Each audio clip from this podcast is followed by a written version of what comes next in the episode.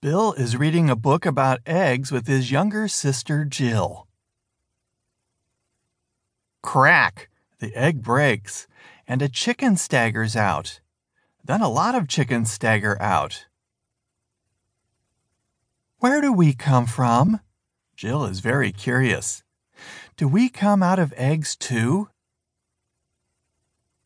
So, Mum laid two eggs?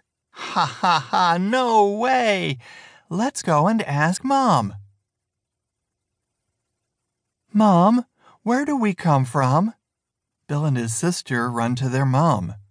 They are eager to know the answer. You grow up from babies.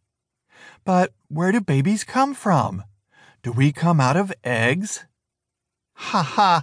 Babies come out a different way. Some babies come from eggs like crocodiles. Their mothers lay the eggs. The babies grow inside the eggs. When they are ready, pop! They break out of the eggs.